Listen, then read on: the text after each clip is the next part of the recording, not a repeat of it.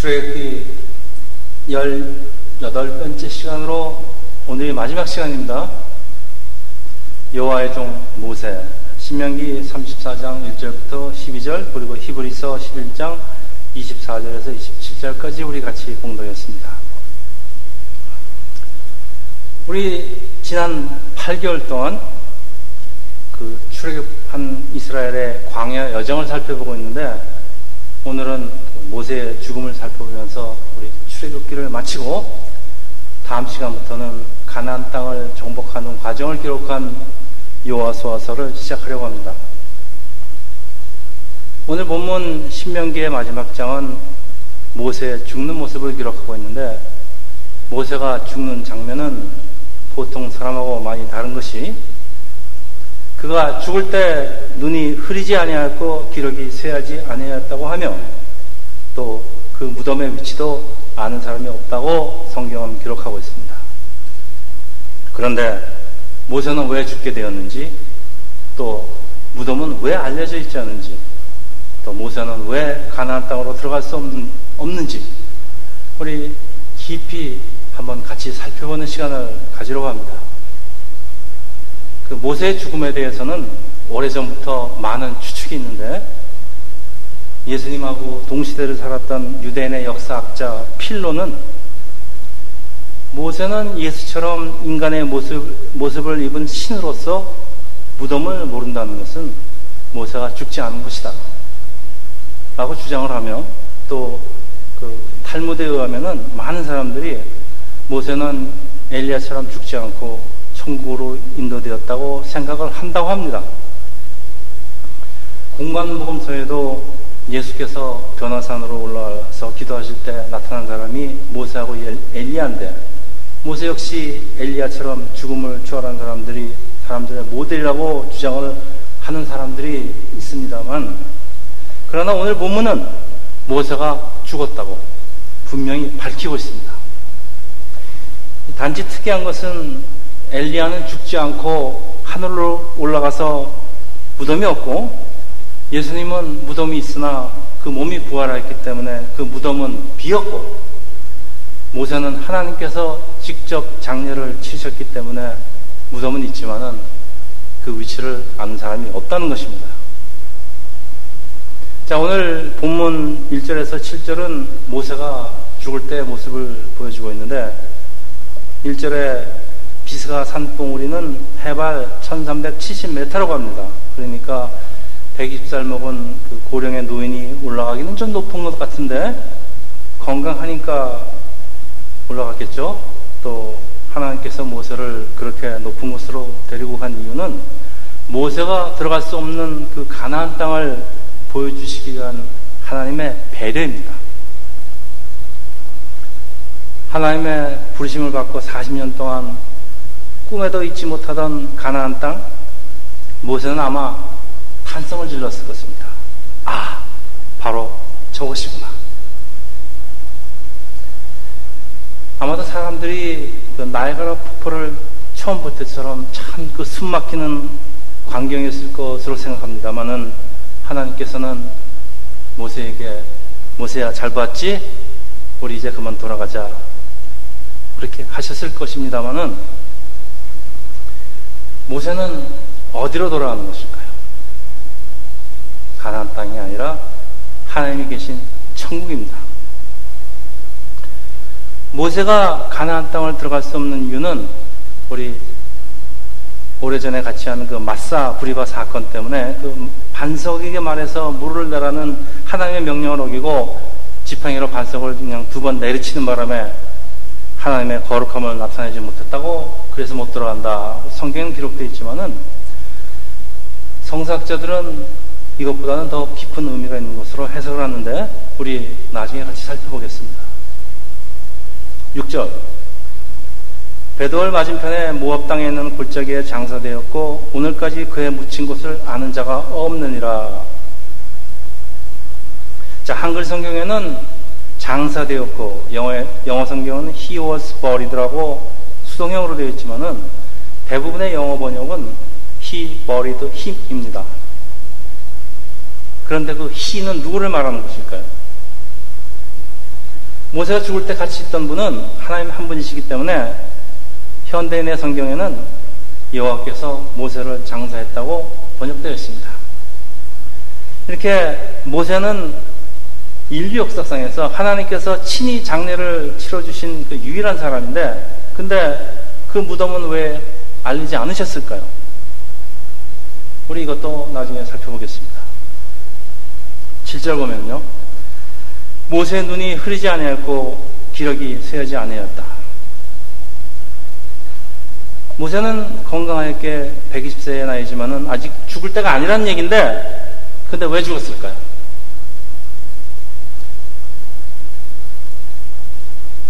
이 답은 간단합니다. 더 이상 이 땅에 있을 필요가 없기 때문인데, 하나님의 부르심의 일을 다 한 사람이 무엇하러 이 땅에서 참 힘들고 고달픈 삶을 계속하겠습니까? 광야 40년 동안 모세가 하루에도 두 달이 쭉 뻗고 잠을 잔 날이 없었을 것인데, 이제는 무거운 짐을 내려놓고 하나님 품에서 편히 쉴 수가 있게 된 것입니다. 그래서 모세는 죽을 때 두려워하거나 죽기 싫어하는 모습은 전혀 없는 것이, 모세는 아무도 없는 산 꼭대기에서 혼자 죽는 것 같지만은 여기 하나님이 옆에 계십니다. 이 성경이 말씀하는 천국의 개념은 하나님이 함께 하시는 곳, 근데 하나님 모세 곁에 같이 계신다면은 사실 죽음과 삶의 차이는 별로 없다는 것이 하나님을 믿는 사람들의 죽음을 대하는 자세입니다. 우리가 죽음이 두려운 것은 우리가 죽고 난 후 어디로 갈지를 몰라서인데, 우리가 죽고 나서 어디로 갈지 아는 사람이 참 죽을 때 참 담대합니다. 저는 그 삶을 다한 날 그 아침에 아주 예쁘게 화장을 하고 아주 고운 옷으로 갈아입고 아침부터 자기를 데리고 온다고 하늘나라로 자기를 인도할 천사를 기다리신 그 90세 할머니를 알고 있는데, 바로 우리 원 권사님 어머니, 그리고 우리 백목사 외할머니입니다. 참 삶을 마치는 크리스찬으로서 아주 더없이 아름다운 모습입니다. 참 저도 이런 모습으로 죽기를 원하고, 또 우리들의 죽는 모습이 모두 이처럼 된다면 참 얼마나 좋겠습니까? 우리 나이 많으신 분들은 우리 죽는 거 놓고 기도해야 됩니다. 자, 9절 10절 모세의 바톤을 이어받는 사람은 여호수아인데, 여호수아 역시 그 이스라엘의 훌륭한 지도자이긴 하지만 모세처럼 하나님과 얼굴을 대면하는 영광은 얻지 못합니다. 인류 역사상에 모세같이 뛰어난 선지자는 없다고 본문은 말하고 있는데, 모세는 하나님의 대변자였고 선지자, 제사장, 통치자, 또 사사를 겸하는 이스라엘의 그 아주 뛰어난 리더로서 무엇보다도 하나님의 뜻을 충실하게 전달하고 해석하고 실천한 그 아주 훌륭한 사람으로 알려져 있습니다. 이처럼 모세는 인류 역사상 존재했던 가장 사람 중에서 가장 위대한 사람이라고 하지만은, 그렇다고 모세가 특별한 사람은 결코 아니라는 것이, 또 그리고 그 어떤 사람도 그 신약 때 그 유명한 바울도 바나바도 우리와 다른 성정을 가진 그 특별한 사람은 결코 아니라는 것이 성경이 거듭해서 말씀하고 있는 것입니다. 그래서 성경에서 어떤 사람이 크다라고 소개할 적에는 크다라는 것은 그 사람과 하나님의 그 관계의 위대함을 말하는 것이지, 결코 그 사람의 그 됨됨이나 차질을 말하는 것이 아닌 것으로, 그 사람의 능력은 모두 다 하나님께로 나오는 그 은사이기 때문인 것입니다. 근데 사람들은 이제 이런 그런 능력을 볼 적에 그 뒤에 계시는 하나님을 보지 못하고 마치 그 능력이 그 사람 것으로 생각을 하고 그를 신격화해 왔고 하려고 하는 것입니다. 자, 우리는 이제 왜 하나님이 그렇게 사랑하시던 모세의 무덤을 숨기셨는지 그 질문에 대한 우리 힌트를 얻을 수가 있습니다. 그 후세 사람들이 모세를 신격화하고 그 무덤을 성스러운 것으로 만들어서 마치 그 모슬람의 그 마호멧 그 교주의 무덤처럼 모세의 무덤도 그 유대인의 그 제2의 메카로 만들어버리고 일생에 한번 그것을 순례하지 않으면 너희들은 구원을 받지 못한다는 그런 말도 안 되는 억지를 부리면서 그래야 해서 그 모세를 하나님 자리에 대신하는 것을 방지하기 위해서 하나님께서 그렇게 하셨다는 의견에 대부분의 성서학자들은 동의를 합니다. 다시 말하면 그 뛰어난 모든 것에 불구하고 모세는 우리와 같이 때가 되면 죽어야 하는 평범한 인간일 뿐이고 그 모세의 그 뛰어난 능력은 모두 하나님께로부터 온 것이라는 것을 그 말씀을 강조하기 위함입니다. 우리 세상 사람들은 다른 사람보다 더 뛰어난 그 무엇을 얻으려고 애를 쓰지만 성경이 우리에게 주는 교훈은 한 사람의 위대함은 하나님과의 관계의 그 깊이에 달려있다는 것입니다. 자, 그러면은 모세에게는 과연 무엇이 있어서 이런 하나님의 아주 특별한 은사가 함께하는지 우리 같이 살펴보기를 원하고, 구약성경은 무성영화이고 신약성경은 그 자막이라고 말씀을 드렸는데, 오늘 두 번째 본문 히브리서는 구약성경에서 설명하지 않는 그런 구절들에 대해서 해설을 알려주는데, 우리가 모세와 같은 하나님의 축복을 얻을 수 있는 어떤 교훈을 보여주고 있습니다. 자, 그래서 오늘 두 번째 본문 히브리서입니다. 우리 아까 읽었지만 같이 읽겠습니다. 히브리서 11장 24절, 신약성경 366페이지입니다. 우리 11장 24절 같이 읽겠습니다. 믿음으로 모세는 장성하여 바로의 공주의 아들이라 칭함 받기를 거절하고, 여기까지입니다. 모세는 자신이 이집트 공주의 아들인 것으로 알고 자랐고 그렇게 살아왔지만은 어느 날 출생의 비밀을 알게 되는데, 세상에 자기가 이집트의 왕자가 아니라 그 노예인 히브리 사람의 아들이라는 것입니다. 여러분, 그 한국 드라마들 자주 보시죠? 한국 드라마 작가들은 이런 출생의 비밀 이야기를 아주 상습적으로 그 대부분의 드라마에 다 써먹고 있는데, 뭐 두 드라마에 하나 정도는 나오는 것 같습니다. 그것은 자신의 출생의 비밀을 알게 될 때 그 주인공들의 충격이 아주 극적이니까 이것들이 시청률을 올리는데 아주 큰 효과를 주기 때문에 이렇게 밥 먹듯이 써먹는다고 합니다. 제 생각입니다. 자, 이 신분을, 자신의 신분을 알고 나니까 내가 너의 신분으로서 이 새로운 삶을 시작해야 할 것인지, 아니면은 그냥 눈 딱 감고 진실을 외면하고 그냥 옛날에 그 왕자의 신분을 유지해야 하는지 결정을 해야 되는 순간이 오는데, 얼마나 번민하고 괴로웠을까요? 이 드라마에서는 이 장면을 아주 질질 끌면서 뭐 잠을 못 자고 술 마시고 뭐 난리치고 뭐 자주간 여기서 다 시청률을 올립니다. 그러나 오늘 본문은 모세가 바로의 공주의 아들이라 칭함을 거절했다고 말하고 있습니다. 만일 우리가 이런 입장에 놓여지면은, 제가 이런 입장에 놓여져도 아마 대부분의 사람들의 결정은 그냥 눈 딱 감고 진실을 외면하고 그동안 내가 누리고 있던 것들을 그대로 유지하는 것인데, 모세가 세상 사람들하고 다른 것은 바로 이런 점입니다. 이처럼 우리가 하나님의 자녀로 거듭날 때, 여러분, 우리 다 하나님 자녀로 거듭났습니다. 근데 우리는 결정을 해야 됩니다. 세상에 속한 사람으로 계속 살 것인가, 아니면 하나님의 자녀로 살 것인가.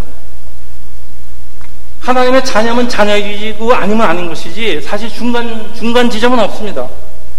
그리고 만약 하나님의 자녀라고 자기가 결정이 났으면 그에 합당한 그 아이덴티티를 가지고 살아야 하는 것은 너무나 당연한 일입니다. 그런데 우리 예수께서 하나님의 자녀에게 주시는 계명은 아주 간단합니다. 남의 사정 좀 생각하면서 살라는 것으로, 그러니까 하나님을 사랑하고 이웃을 사랑하고 산다는 것은 뭐 말처럼 쉽지가 않습니다. 우리가 그동안 누렸던 거 사실 많이 포기해야 되는 것입니다. 그런데 오늘날에 적지 않은 교회들이 이런 사실과 정반대인 것을 가르치는데, 저도 그런 얘기 많이 들었습니다. 저도 그런 줄 알았습니다. 하나님의 자녀가 되면은 그동안 받았던 것보다 더 큰 것을 받는다는 것으로, 지금 살고 있는 집보다 더 큰 집, 지금 타고 있는 자동차보다 더 좋은 자동차, 지금 더 좋은 직장, 더 좋은 세상적인 어떤 것을 받는다는 것입니다. 그리고 그 비교 대상은 항상 내 이웃이 가진 것과 비교하는 것입니다. 그래서 잘 사는 사람들은 잘 사는 사람들끼리, 못 사는 사람들은 못 사는 사람들끼리 그냥 우리 가진 것 비교하면서, 그래도 내가 남이 가진 것보다 더 좋은 것 얻어봐야지, 남이 타는 것보다 좋은 차 타야지, 그 축복을 얻어보려고 어떤 사람들은 열심을 다해서 종교적인 행위, 뭡니까? 헌금, 헌신, 새벽기도 뭐 이런 거 하는데, 뭐 나쁜 건 아니지만은 그 목적이 잘 살기, 자기 위해서 그 축복, 세상적인 축복을 많이 받으려고 하는 이런 종교적인 행위를 우리는 기복신앙 또는 삼박자 신앙이라고 부릅니다. 저는 우리가 예수를 따르면은 우리가 누려오던 것을 다 뺏기게 된다고 말씀을 하라는 것은 절대 아닙니다. 하나님의 관심은 이런 물질적인 것보다 우리가 정말 하나님의 자녀로 거듭나고 있는가 하는 것에 있는 것입니다. 그래서 우리 하나님의 나라와 의를 무엇보다도 먼저 구하라고 예수께서 말씀하시는 것입니다. 자, 그러다 보면은 내가 가진 거, 우리 물질, 시간, 관심, 뭐 그만큼 손해보게 되는 것은 너무나 당연한데, 거꾸로 우리의 관심은 어떻게 하면은 축복을 더 많이 받는가 하는 것에 딱 고정되어 있습니다. 뭐 축복을 많이 받는 거, 더 많이 받으라는 것이 잘못된 거 절대 아닙니다. 또 하나님께서도 우리한테 더 많이 주시라고 하는 것입니다. 그런데 문제는 우리가 받으려는 축복이 대체적으로 세상적인 것, 물질적인 것에만 있는 것이 문제입니다. 모세가 포기한 것은 하나님의 축복이 절대 아닙니다. 하나님의 축복을 더 받으려고 하나님의 나라와 의를 먼저 구했다는 것입니다. 자, 그래서 결국 모세가 선택한 것, 우리 25절에 같이 나와있습니다. 우리 같이 읽겠습니다. 25절. 자, 도리어 하나님의 백성과 함께 고난받기를 잠시 죄악의 낙을 누리는 것보다 더 좋아하고, 여기까지입니다. 자, 여기 죄악의 낙, 영어로 보니까 pleasure of sin이라고 되어 있습니다. 죄악에나 그리고 더 좋아하다라는 그 두 단어를 말씀을 유의할 필요가 있습니다. 이 죄악의 낙은 프레저입니다. 그러니까 사람을 유혹하는 힘이 있는 것이, 사실 우리 심장이 죄에 가까이 갈 때마다 빨리 뛰기 시작합니다. 그리고 또 죄는 우리의 욕망과 우리의 그 욕정을, 세상적인 욕정을 자극하면서 덤벼듭니다. 참 물리치기가 어렵습니다. 그러나 여기 그냥 넘어갈 수가 없는 단어가 하나 있습니다. 그것은 잠시. 그 즐거움은 잠시 하는 것입니다. 세상은, 그리고 죄는 우리에게 낙을 줄지 몰라도 잠깐입니다. 그리고 그 결과는 참혹한 것이, 이런 것들이 아침 안개처럼 사라지고 나면은 엄청난 후회와 고통이 따르는 것, 우리 아주 유명하신 그 사람을 자극시키는 목사님 이런 거 설교하실 때 보면, 내가 왜 그랬을까? 그러고 노래를 하십니다. 내가 왜 그랬을까? 그래서 모세는 잠시 죄악에 나간 누리보다는 하나님의 길을 선택했다는 것입니다. 자, 여기 또 하나 중요한 동사가 있는데, 여기다. 영어로 regard, consider는 그 미리 생각하다는 뜻을 가지고 있습니다. 그러니까 앞을 내다보면서 미리 숙고해봤다는 것인데, 무엇을 숙고했다는 것입니까? 우리 26절 나와 있습니다. 같이 읽겠습니다. 26절. 그리스도를 위하여 받는 수모를 애굽의 모든 보화보다도 더 큰 재물로 여겼으니 이는 상 주심을 바라봅니다. 자, 상 주심을 바라보았다.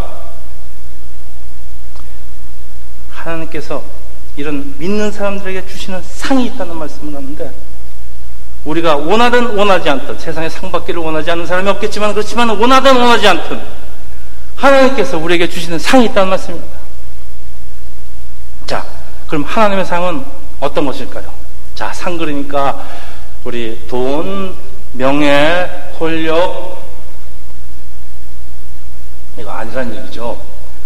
물론 우리 지난 시간에 우리 백목사하고 같이 살펴본 대로 우리가 받을 상은 하나님과 함께하는 그 영생 구원이죠.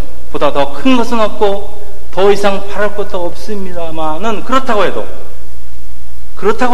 이 땅에서도, 우리의 이 땅에 살면서도 우리에게 주시는 상은 반드시 있다는 것입니다. 그런데 우리의 머리로는 헤아릴 수 없는 방법으로 주시는 것이, 물론 어떤 사람한테는 높은 지위로 또 많은 재물로 주시기도 하지만은, 요셉입니다. 그렇죠? 때로는 이런 것들과 절대로 바꿀 수 없는 더 귀중한 것으로, 세상이 절대로 줄 수 없는 우리 마음의 평안으로, 건강으로, 자손 대대의 축복으로 하나님께서 우리에게 주시는 상을 우리의 생각으로 짐작조차 할 수가 없는 것입니다. 그리고 사람들 서프라이즈로 생일 선물을 주고받는데, 받을 선물이 무엇인지 몰라야지 재미가 있는 것이지, 줄 사람한테 주사하면서 뭐 줄 거야 응? 이것 주세요, 이것 줘, 저것 줘 하는 것보다 나에게 가장 필요한 것을 서프라이즈로 받는 것이 제일 좋은 것처럼, 나를 제일 잘 아신 하나님께서 나에게 꼭 필요한 것을 알아서 주셔야지, 아침마다가 나가서 하나님 아버지 이것 주세요, 저것 주세요 하는 것은, 하나님께서 나를 위해서 준비하신 정말 좋은 선물이 무엇인지를 모르기 때문입니다. 하나님께서 지금 뭐 주려고 그러신지 모르는데, 그건 생각도 못하고서 시시껍절한 거라고. 사실 우리는 우리에게 정말 무엇이 필요한지 모르는 경우가 대부분입니다. 그렇지 않습니까? 여러분 삶 중에서 이런 서프라이즈 받아보셨습니까? 전 좀 받아봤습니다. 이렇게 하나님께서 주시는 서프라이즈 선물을 받아본 사람은 이런 시시껄렁한 기도하지 않습니다. 내가 받을 상을 내가 정하려고 하지 말고 나를 제일 잘 아시는 하나님께 맡기는 것을, 하나님께서 그거 더 기뻐하십니다. 그리고 또 한 가지, 나중에 천국에 가면은, 뭐 천국에도 계급이 있는지 없는지 전 모르겠습니다. 안 가봐서. 그렇지만은 천국에 가면은 남보다 더 높은 계급을 받고, 뭐 천사는 날개를 뭐 12개나 모르겠습니다. 남보다 더 좋은 그 환경에서 이 땅에서 한 대로 하늘에다 내 집을 쌓는다 그러면서 엄청난 높은 대접받고 잘 살 생각을 하고, 그러니까 이 땅에서는 좀 힘들고 괴로워도 참으라는 말씀도 듣기도 하지만은, 도대체 사람들 생각이 이 땅에서도, 저 천국에서도 그저 다른 사람보다 더 대접받고 더 잘 사는 것에 그냥 딱 고정되어 있는 것입니다. 여러분, 천국 가서 그러고 싶으세요? 천국은 은혜로 가는 것인데, 여러분 잘했다고 천국 가는 거 아닙니다. 천국은 은혜로 가는 것인데, 우리 자격도 없는 사람이 은혜로 천국 들어간 주제 파악도 못하고, 거기서도 내가 더 높니? 당신이 더 높아? 내가 더 높아? 그러면서 그 기재기를 도대체 계속 하겠다는 겁니까? 그러니까 이 땅에서 좀 힘들어도 참으라는 겁니까? 도대체 뭘 생각하고 사는지 도대체 어이가 없습니다, 도대체. 근데 전 이런 설교 수도 없이 들어봤습니다. 이 땅에서 하나님이 주시는 서프라이즈 선물 받아보십시오. 이런 시시하는 얘기들을 안 합니다. 두 번째, 더 좋아하다. 그리스 원어로는 아이페어마이라는 그 뜻은 선택하다입니다. 모세는 삶의 갈림길에서 선택을 하고 결단을 내렸다는 말씀인데, 이럴까 저럴까 하고 있을 수 없는 것이, 우리의 삶은 선택을 해야 됩니다. 선택으로 가득 차 있습니다. 우리 중국점에 가도 선택해야 됩니다. 짜장면 먹을 건가, 짬뽕을 먹을 것인가. 주인 보고 아무거나 갖다 달라고 그러면요, 제가 제일 싫어하는 게 우동 가져옵니다. 그리고 어느 교회를 다닐 것인가, 또 오늘 목사님 설교에 내가 귀를 기울이고 한번 들어볼 것인가, 아니면 그냥 딴 생각하다 갈 것인가, 선택해야 됩니다. 뭐 이런 거 아무것도 아니지만, 무엇보다 중요한 것은 내가 정말 하나님 말씀대로 살 것인가, 아니면 그냥 세상 욕심대로 살 것인가, 이거 결정해야 됩니다. 하나님의 자녀로 태어났으면 결정을 해야 됩니다. 근데 어떻습니까? 이거 결정하고 사는 사람 몇 사람이나 됩니까? 내가 올바른 선택을 하지 못하는 것은 나의 그 삶의 우선순위, 그 가치관이 없습니다. 가치관도 없고, 또 있어도 잘못되어 있기 때문입니다. 그래서 이 가치관, 이 올바른 가치관이라는 것은, 저는 그래서 성경의 그 하나님의 나라 의를 먼저 구하라는 것,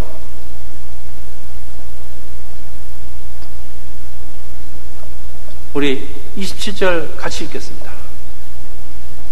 믿음으로 애굽을 떠나 왕의 노함을 무서워하지 아니하고 곧 보이지 아니한 자를 보는 것 같이 하여 참았으며, 여기까지.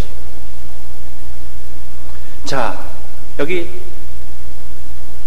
떠나다는 것은 모세가 내린 또 하나의 결단입니다. 도망을 간 것 같지만 사실은 떠난 것인데, 이 성경에는 설명되지 않은 이런 상황을 그 십계라는 그 영화는 아주 잘 설명해 줍니다. 그 영화에는 그 모세를 아끼고 친아들처럼 사랑하던 바로가 모세에게 얘기를 하는데, 네가 나에게 만약에 반역만 하지 않는다면은 네가 뭐 히브리 사람 아들이든 네가 누구든지 난 상관이 없다, 용서해 주겠다, 그렇게 얘기를 하지만 모세는 아주 단호히 거절을 하면서 난 히브리 사람이라는 것을 고집을 합니다. 자기가 있던 곳에서, 그것이 뭐 꼭 장소만을 얘기하는 것은 아닙니다. 떠나지 않기를 원하는 것은 사람의 본능으로서 이런 기득권과 안전과 안락이 있는 곳을 떠난다는 것은 이게 모험이면 또 상실이기 때문입니다. 그런데 모세는, 아브라함도 그렇죠, 하나님의 부르심을 따르기 위해서 이 모든 친숙한 모든 것에서 떠났는데, 우리가 포기한 만큼 대신 얻게 될 것에 대해서 숙고해 볼 필요가 있다는 말씀입니다. 모세는 이것을 했습니다. 우리의 삶 속에서는 수없는 갈림길이 나타나는데, 우리 이 갈림길에서 우리는 이런 우리의 삶은 결단의 연속입니다. 우리 요즘 운전할 때 GPS 다 쓰죠. 이 GPS라는 게 얼마나 편리합니까? 갈림길에서 어디로 갈지를 알려주는데, 세상에 이렇게 편리한 게 어떻는지 모르겠습니다. 요즘은 제가 참 친구의 차를 대신 몰고서는 그 모르는 길을 아주 자주 운전을 하는데, 이 차가 가진 GPS는 아주 최신형이라 그런지 그 모든 갈림길에서 조금 전에 땡땡, 그리고 이제 뭐 라이터나든지 랩터나든지 하라는 그 신호를 주는데, 아이고 뭐 너무나 분명해서 뭐 참 너무 좋습니다. 저도 이런 GPS 좀 가졌으면 좋겠습니다. 이처럼 우리의 영이 항상 맑아서 우리가 가는 인생의 갈림길에서도 이렇게 뚜렷한 그 성령님의 음성을 들을 수 있으면은, 정말 우리가 하나님께서 원하시는 길을 따라가는데 정말 얼마나 클리어하고 쉬울까 생각을 해봅니다. 이런 거 없으니까 사람들은 처음 가는, 뭐 인생이라는 게 처음 가보지 누가 가본 사람 있습니까? 처음 가보는 그 인생의 그 갈림길에서 모르는 길, 어찌할 바를 모르고 어떡합니까? 그냥 결단을 내려야 됩니다. 뭘 보고 결단을 내렸습니까? 눈에 보이는 대로 그냥 보고, 그 눈에 보이는 대로 결단을 내리지만은, 근데 모세는 보이지 않는 하나님을 먼저 고려했다는 말씀입니다. 여러분, 이것이 모세와 세상 사람의 차이인 것으로, 하나님의 뜻과 인도하심을 따르겠다는 우리의 결단이 우리의 삶의 모든 갈림길에서 함께 한다면은, 우리도 모세와 같이 똑같은 삶을, 똑같은 축복을, 똑같은 은사를, 능력을 가질 수 있다는 그런 교훈입니다. 모세가 죽는 이유입니다. 모세가 별 사람 아니라는 겁니다. 그래서 우리의 삶 속에서 우리의 믿음을 근거로 하는 그 믿음의 결단이 꼭 필요하다는 그런 말씀입니다. 이게 오늘의 성경의 메시지입니다. 오늘 본문에. 자, 이제 말씀을 정리하는데, 우리가 처음에 던졌던 질문들 있죠. 모세는 왜 죽었는지, 왜 가나안 땅으로 들어갈 수가 없는지, 우리 그 신학적인 배경 한번 살펴보고 마치려고 합니다. 모세가 죽는 이유는 아까도 말씀드렸지만 그에게 맡겨진 임무를 다 성실히 완수했기 때문이라고 저는 생각합니다. 첫째로, 이스라엘에게는 가나안 땅에서 정복 전쟁을 치러야 하는 아주 중대한 일이 남아있는데, 이미 120세 노인 보고 그러지 않아도 그 험한 세월을 보인 모세에게 너 가나안 땅 정복까지 마치라는 것은 너무 가혹한 주문이라고 느껴집니다. 둘째로, 사실은 이게 더 포인트 같은데, 오늘날의 사람들은 자신이 이룬 것을 끝까지 차지하고 누리려고 하는데, 뭐 자기가 이뤘으니까 당연한 것처럼 보이지만은, 근데 그렇게 멋있어 보이진 않아요. 자기가 씨를 뿌리고 나무를 심었다고 꼭 그 열매를 자신이 따먹어야 되는가 하는 질문은 그냥 우리 남아있습니다. 우리 나무는 다음 세대를 위해서 심는 건데, 모세의 죽음에는 아마도 이런 메시지가 있지 않을까 생각하는 것은, 사람은 그만두어야 될 때가 있다는 말씀입니다. 우리 그만둘 때 그만두지 않는 사람들 보면서 참 추하다고 느껴집니다. 참 그만뒀으면 얼마나 멋있을 텐데 그거 못하고 추해집니다. 그러니까 모세에게 맡겨진 임무는 여기까지. 그러니까 결단 내야 됩니다. 아, 내가 여기까지다. 그럼 그만둬야 되는 것입니다. 저는 그 60세의 그 환갑되시는 그 나이에 그분이 손수 개척하고 이루신 그 20몇 년의 목회를, 그 이미 목회를 다음 목사에게 그냥 심플하게 넘겨버리고 선교사로 나가신 아주 멋있는 목사님 한 분 알고 있습니다. 이런 분은 지난 시간에 우리 같이 살펴본 청년 갈렙의 영혼을 가지고 있다고 그렇게 생각이 듭니다. 자, 오늘 본문에는 모세가 여호수아에게 바톤을 넘기는 장면이 기록되어 있는데, 대부분의 성서학자들은 이것이 율법이 은혜에게 그 바톤을 넘기는 것이라고 해석을 하는데, 자, 율법은 우리 죄를 자각하게 하는 몽학선생의 역할을 하지만은 천국의 문을 열어주는 것은 하나님의 은혜입니다. 자, 모세는 율법을 상징하는데, 율법을 상징하는 모세가 가나안 땅으로 들어간다면은 천국은 율법이 아니라 하나님의 은혜로 들어간다는 원칙에 어긋나는 것이기 때문에 모세는 가나안 땅에 들어갈 수 없다고 많은 신학자들이 해석을 하는데, 저는 상당한 일리가 있다고 생각합니다. 저도 동일합니다. 하나님이 뭐 반석 2번 쳤다고 뭐 원색적으로 천국 못 들어가게 한다, 그런 뜻보다는 더 깊은 뜻이 있습니다.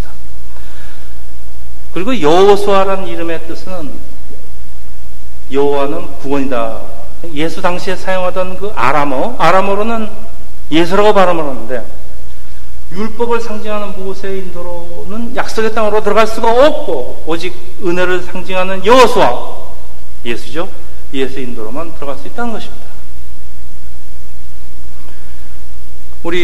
그동안 우리는 창세기, 출애굽기, 갈라디아서 여러 성경 구절을 강의하고 있지만은, 결국 모든 성경의 모든 장과 모든 절이 한 목소리를 외치는 것은 단 한 가지. 우리를 천국으로 인도하는 분은 오직 예수밖에 없고, 그리고 예수를 믿는 것은 하나님께서 우리에게 거저 주신 은혜라는 것입니다. 제가 딴 설교하고 싶어도 성경을 해석을 하다 보면은 결국 하나님의 은혜밖에 나오는 게 없습니다. 그러니까 딴 소리 할 게 뭐가 있습니까? 결국은 하나님의 은혜로, 예수로 귀결이 됩니다. 이제 말씀을 마칩니다. 오늘 본문 신명기 5절에 보면은 이렇게 되어 있습니다. 이제 여호와의 종 모세가 여호와의 말씀대로 모압 땅에서 죽어, 여호와의 종, 오늘 설교 제목입니다. 참, 여호와의 종. 영광스럽지만 참으로 무거운 칭호입니다. 아무에게나 붙일 수 있는 칭호는 아닌 것 같습니다. 신약시대의 말로 옮기면은 아마도 예수의 정말 신실한 제자라고 할 수 있을 것인데, 정말 여호수아의 종 예수의 신실한 제자라는 칭호를 받으려면은 자기 자신을 완전히 비우고 하나님의 뜻과 그 인도하심에 순종을 해야 하는 것입니다. 결단입니다. 결단. 오래전에 저는 크로스웨이 성경연구라는 그 바이블 스터디를 한 적이 있는데, 그때 자기 장례식에 참석해서 자기의 주문을 직접 써오라는 그 숙제가 있었습니다.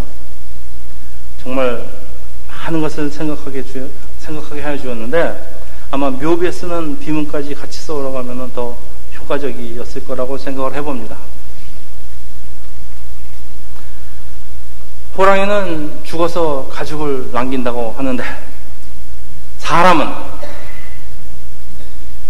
하나님의 사람은 과연 무엇을 남겨야 할까요? 참 쉬운 질문 아닙니까? 그리고 내가 죽으면은 나의 묘비에는 과연 무엇이라고 쓰여져 있을까요? 우리 인생은 짧습니다. 그리고 우리의 죽음은 누구에게나 언제 찾아올지 모르고 어김없이 찾아오는데, 하나님의 자녀라는 우리 그 순간까지 정말 어떻게 살아야 되겠습니까?